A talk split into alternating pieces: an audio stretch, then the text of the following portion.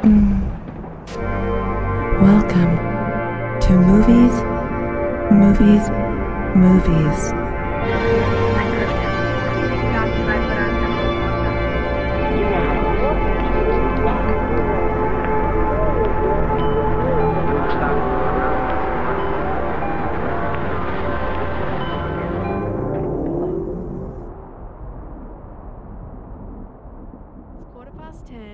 Got Jen and Andre on the Zooms. We are doing a little movies.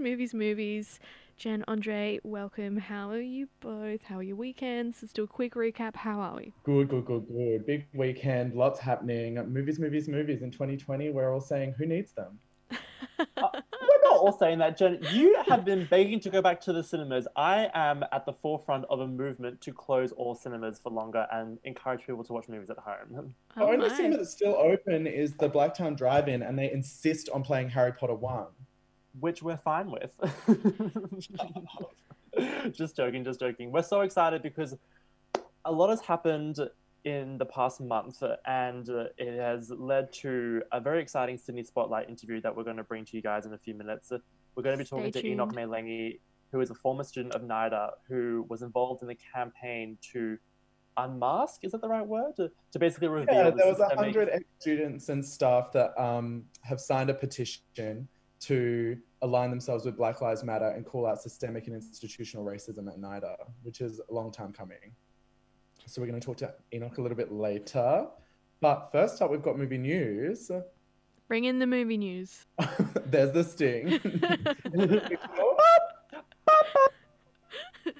Oscar nominee Toni Collette has a membership to Dr. Earth and visits both Neutral Bay and King Street branches. Eyewitness report, she bought vitamins from King Street and actually has a daughter. Jen, you forgot to preface that with breaking news. We just found out that Toni Collette frequents a shop. We have people on the ground who saw her in the shop. So. Oh my! This is true. Spotted. Yeah. Toni Collette's previous achievements include. I'm just kidding. We all know Toni Collette. Speaking of Australian cinema, we are expecting cinemaplexes to reopen with a startling new strategy. Making sure films are good enough to survive the opening weekend and past and beyond. Most films, not to give a lecture on distribution, but most distribution companies recoup the most money for themselves on opening weekend. And then the longer that a film is in cinemas, the less money the distributor is making and more money the cinema is making. So because there's been like a complete reshuffle and reimagining of the cinema structure, people are now saying that films are now going to have to survive and be profitable and successful beyond the opening weekend, which begs the question, are films going to suddenly start being good? Jen, do you think that films are going to start being good? And when I say films, I mean Christopher Nolan megapics. Oh. They're going to have to be addictive. I love the idea of an addictive film. I love that. Well, Australia is going to be addicted to film production again as well, because apparently there's 18 major Hollywood productions heading here. So the Sydney Morning Herald reports, because Hollywood isn't ready to open up in the States because of their mismanagement or whatever you want to call it.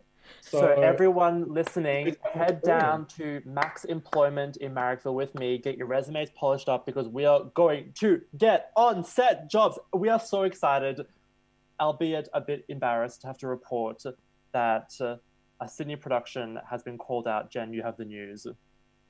Little Women and Sharp Objects star Eliza Scanlen and local production company Fat Salmon have apologised for making the film Mukbang, which is a short film that took away the $7,000 Short Film Director Award at this year's Sydney Film Festival, and kind of received, I gotta say, a lot of blind praise from the entire arts and media community the entire way through this process until they eventually got called out.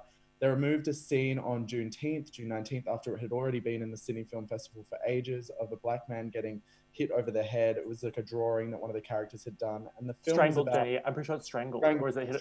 Oh, I haven't seen the film. I mean, who's going to pay $14 to watch a short film on Sydney Film? I mean, exactly. Festival? Michelle Law has put them out, and they have apologised and said that if they had more BIPOC heads of department, then this wouldn't have happened. And currently, we're wondering what they're going to change Fat Salmon to. We wanted to emphasise that one of the main talking points of this story is that when the film was called out, they decided to remove the scene and then still have the film available at the Sydney Film Festival. And people were saying, no, you can't win a directing prize, and you can't win a major award at a festival and then like sneakily delete a scene and then still have it live on for people to enjoy. That's not how it works.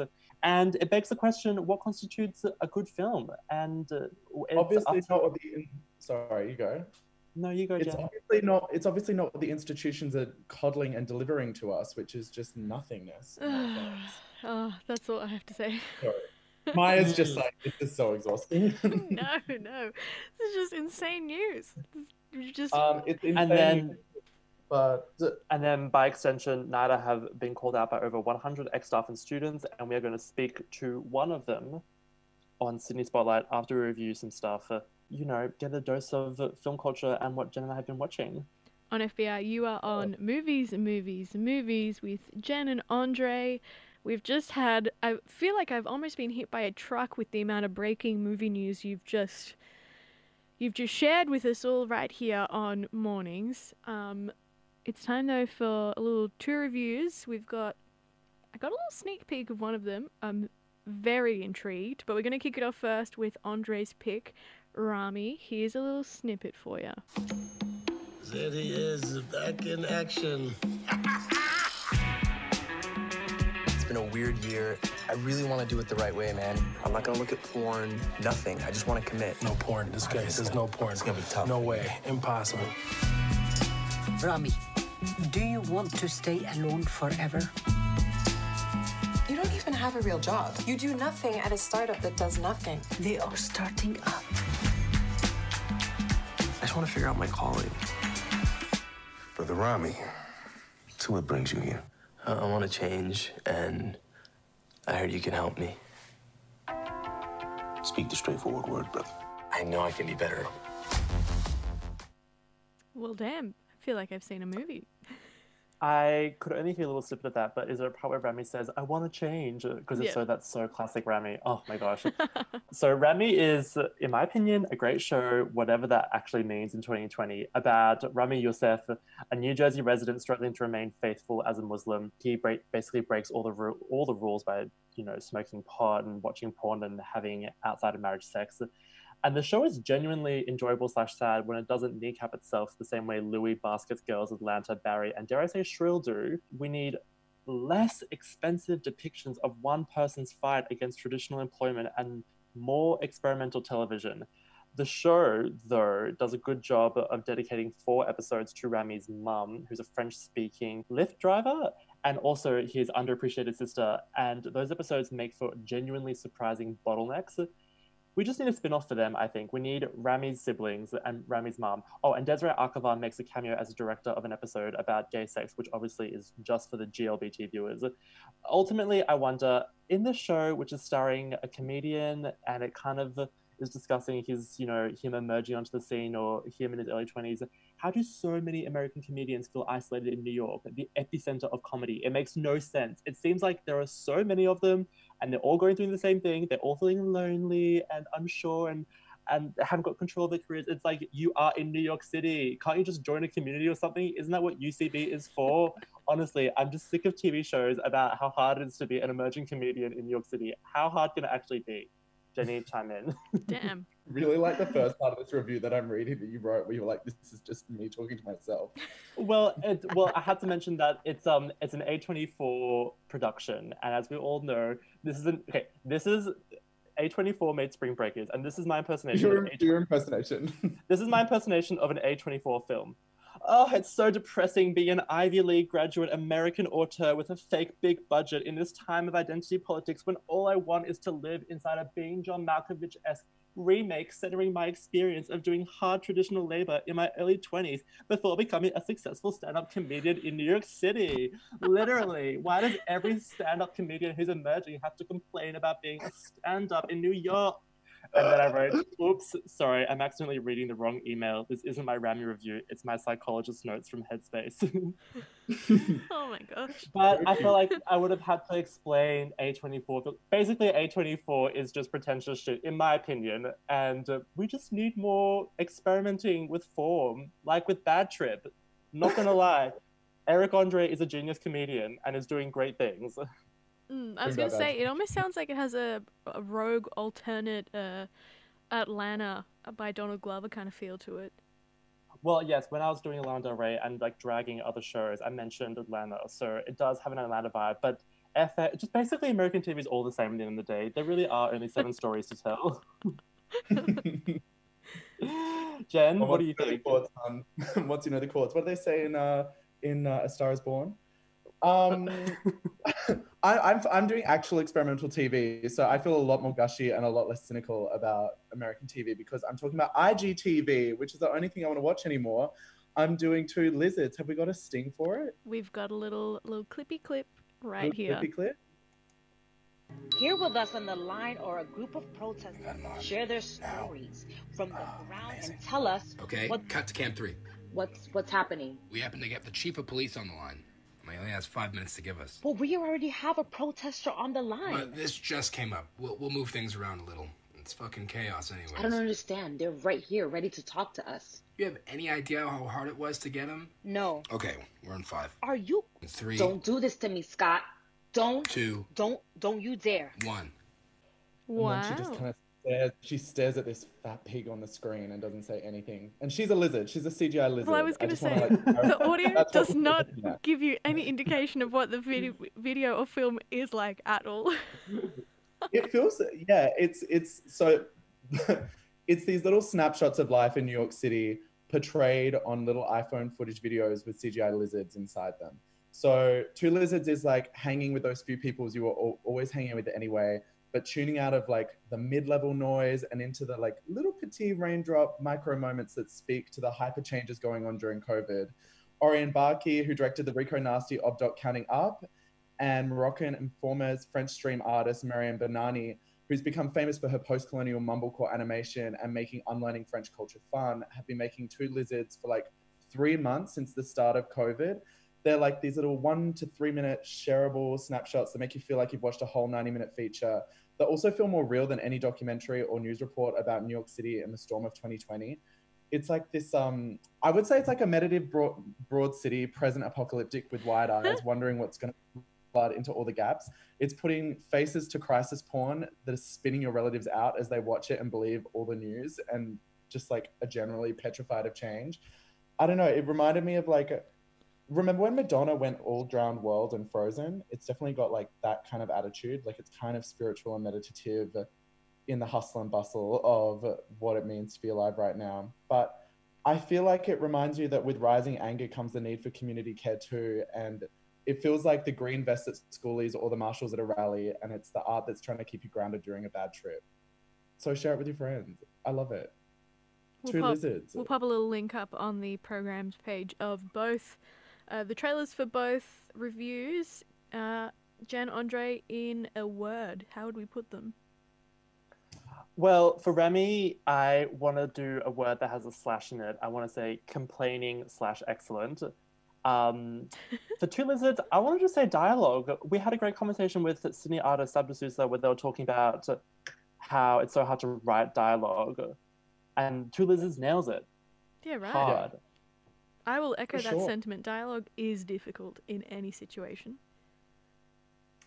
Ramy, for sure, for me, what stands out is the condom scene. So I'm just going to say condoms and Pen 15. And then for Two Lizards, I would say us. There's like a great scene where one of them's having a flashback to being at a club and then sitting in a diner after the club and they're all talking about us and how that's like actually their life.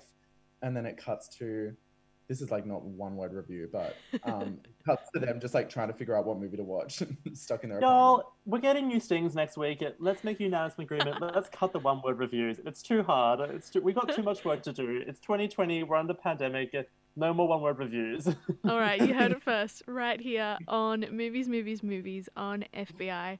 Don't go anywhere. We've got a really exciting interview with one of the film lords who had a hand in uncovering some bad stuff going on at NIDA. It is Sydney Spotlight time. We have a special guest on the line.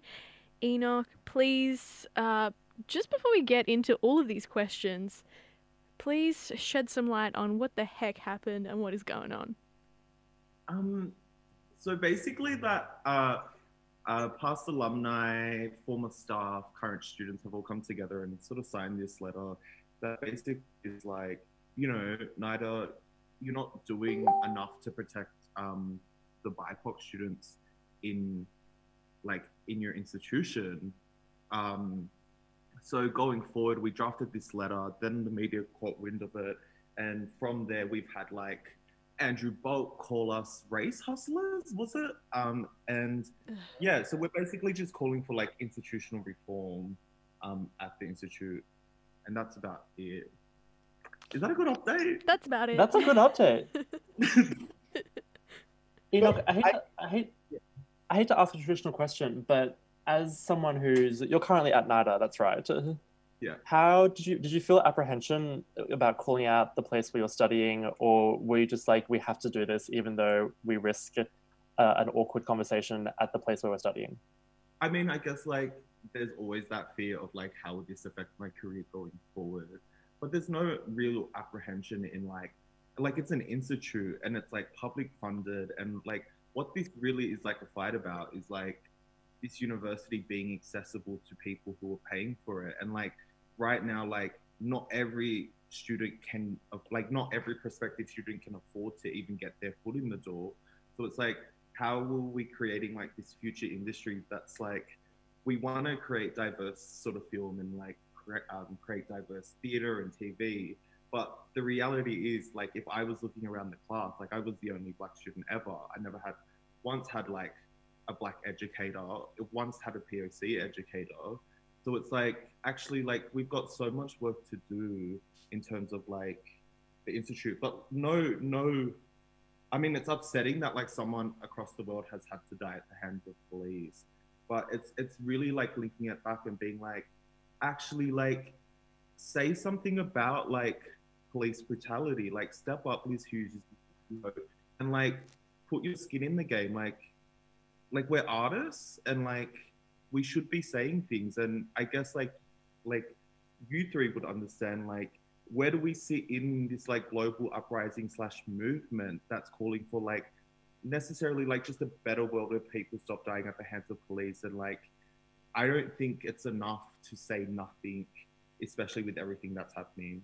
Very true. For sure. And I guess I wanted to ask you, what do you feel, because I mean, so many kids all around Australia aspire to go to NIDA, and NIDA has such an influence on our cultural institutes, not only the actors that come out, but you were saying on the phone before about all the people that stock all of the back end, people who run the admin of all of these institutions and make these choices. So uncovering systemic racism, what do you think that means for our industry as a whole because of NIDA? I think it's just about being publicly accountable to something.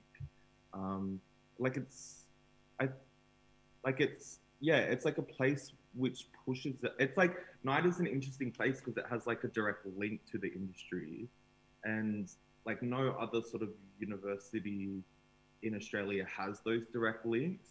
So if you can't have and it's not about, it's also beyond color. It's we're talking about working class, white people, people with disabilities, even the Islamic community in Western Sydney. If those sort of groups and communities can't get their foot in the door and really want to get into the industry, you're actually stopping people. And this is a public funded university we're talking about, and I think it's time that NIDA step up and really walk the walk in terms of what they always talk about, inclusivity, diversity, all those buzzwords they to throw around. It's not being seen. It's upsetting to look around whilst I'm at NIDA and see the future of what the industry is, and just be really this is what you could find. The amount of creatives I've met outside of NIDA who are really doing amazing things, and you both would know, seeing DIY filmmakers, people really hustling to create good work aren't being celebrated. And we're seeing this at Sydney Film Festival, where it's you've just awarded Mukbang. Yeah, we could talk about the content, but the idea of awarding a bunch of filmmakers who could afford to make a film like that with more money, when you're not actually doing the job and accessing all the amazing filmmaking that's going down in Sydney at the moment, where people are putting stuff together on a shoestring budget of $10. Sorry, that's an ambulance in the background. I remember reposting about your article or the article that you're involved in, Enoch, and just the amount of people that are calling out their own institutions, it's just, it's everywhere. And like everyone's saying, every institution needs to reform and reevaluate their position and find a way to speak, because like you said, everyone should just speak up and involve themselves. Yeah, but if we were, you go. I was just going to say that's absolutely true. And we were talking last night about how the onus shouldn't actually be on the people who go to these racist institutions. It's on, like, there's 100 signatures there that NIDA should individually be addressing. Like, how are they going to individually address every person who signed that and figure out what went wrong? And also, like, the signatures, like, a majority of the people who signed it were white people. So, like, we're talking about white students who also were seeing, like, the systematic racism. And, like, isn't, like, just this, like, singular BIPOC cohort. It's like white people are being like, what is happening is like not okay, not on, like this isn't the industry we want to be part of. But the fear that is like, the fear and keeping silent that is sort of perpetuated and encouraged is like really sad to watch. Like white students know what's going on is wrong, but can't say anything because they're so worried about the implications. And then you like contextually to look at it, like that's we're breeding the same sort of behavior that led to Harvey Weinstein, Me Too, and like all these like hook things where like young people, talents are being squashed and not empowered, and BIPOC students aren't being challenged, instead like are being challenged instead of like white people who might hold racist views aren't being challenged in the institute, which I believe that's where the institute should intercept people who might not necessarily have worked with BIPOC people in their lives. Like, and that's on period. Enoch, as someone who's been part of like a student-led campaign, you know, super significant institution like NIDA, what would you say to other students who maybe want to, you know, organize at their university or at their art school, who are maybe reluctant for any reason? Is there anything that you can say that might encourage them as someone who's done it very successfully? I mean, like, it's always like safety in numbers. I think there are people who are willing to like catch you if like it doesn't work that way, but just like be staunch in your truth and like put your skin in the game and like change the world you're living in. Like you don't have to inherit like the cool things about the industry now. We can like all as creatives like work to make this industry a better, more inclusive and more diverse like place for everybody. Like there's enough room for everybody at this table. And if you want to apply for a NIDA as a BIPOC student, 100% do it. It's like your university, like, you know, like we pay taxes to fund that university. It's for everybody. You're allowed to go there. Like, just like be cautious on like, just be wary that like what you might be getting into might not be as safe as you think it will be. Very well said. Thank you so much for talking. There you go. I miss you guys so much. I could keep going with this conversation, but I feel like the Zoom timer is like ticking down. How much more do we have to get out of here, Maya? I think we're going to have to leave it there. Enoch, thank you so much for coming on Movies, and hopefully we'll catch something you put together on Two Reviews very, very soon. If you want to listen back to today's show on Movies, you can go to fbiradio.com/programs, or you can also catch the podcast anywhere you grab your podcasts from. Thank you, Jen. Thank you, Andre. Thank you, Enoch. We're going to take you to a track right now by Dallas Woods. If it glitters, it's gold. This podcast is produced by FBI Radio in Sydney. Find more at fbiradio.com/podcasts.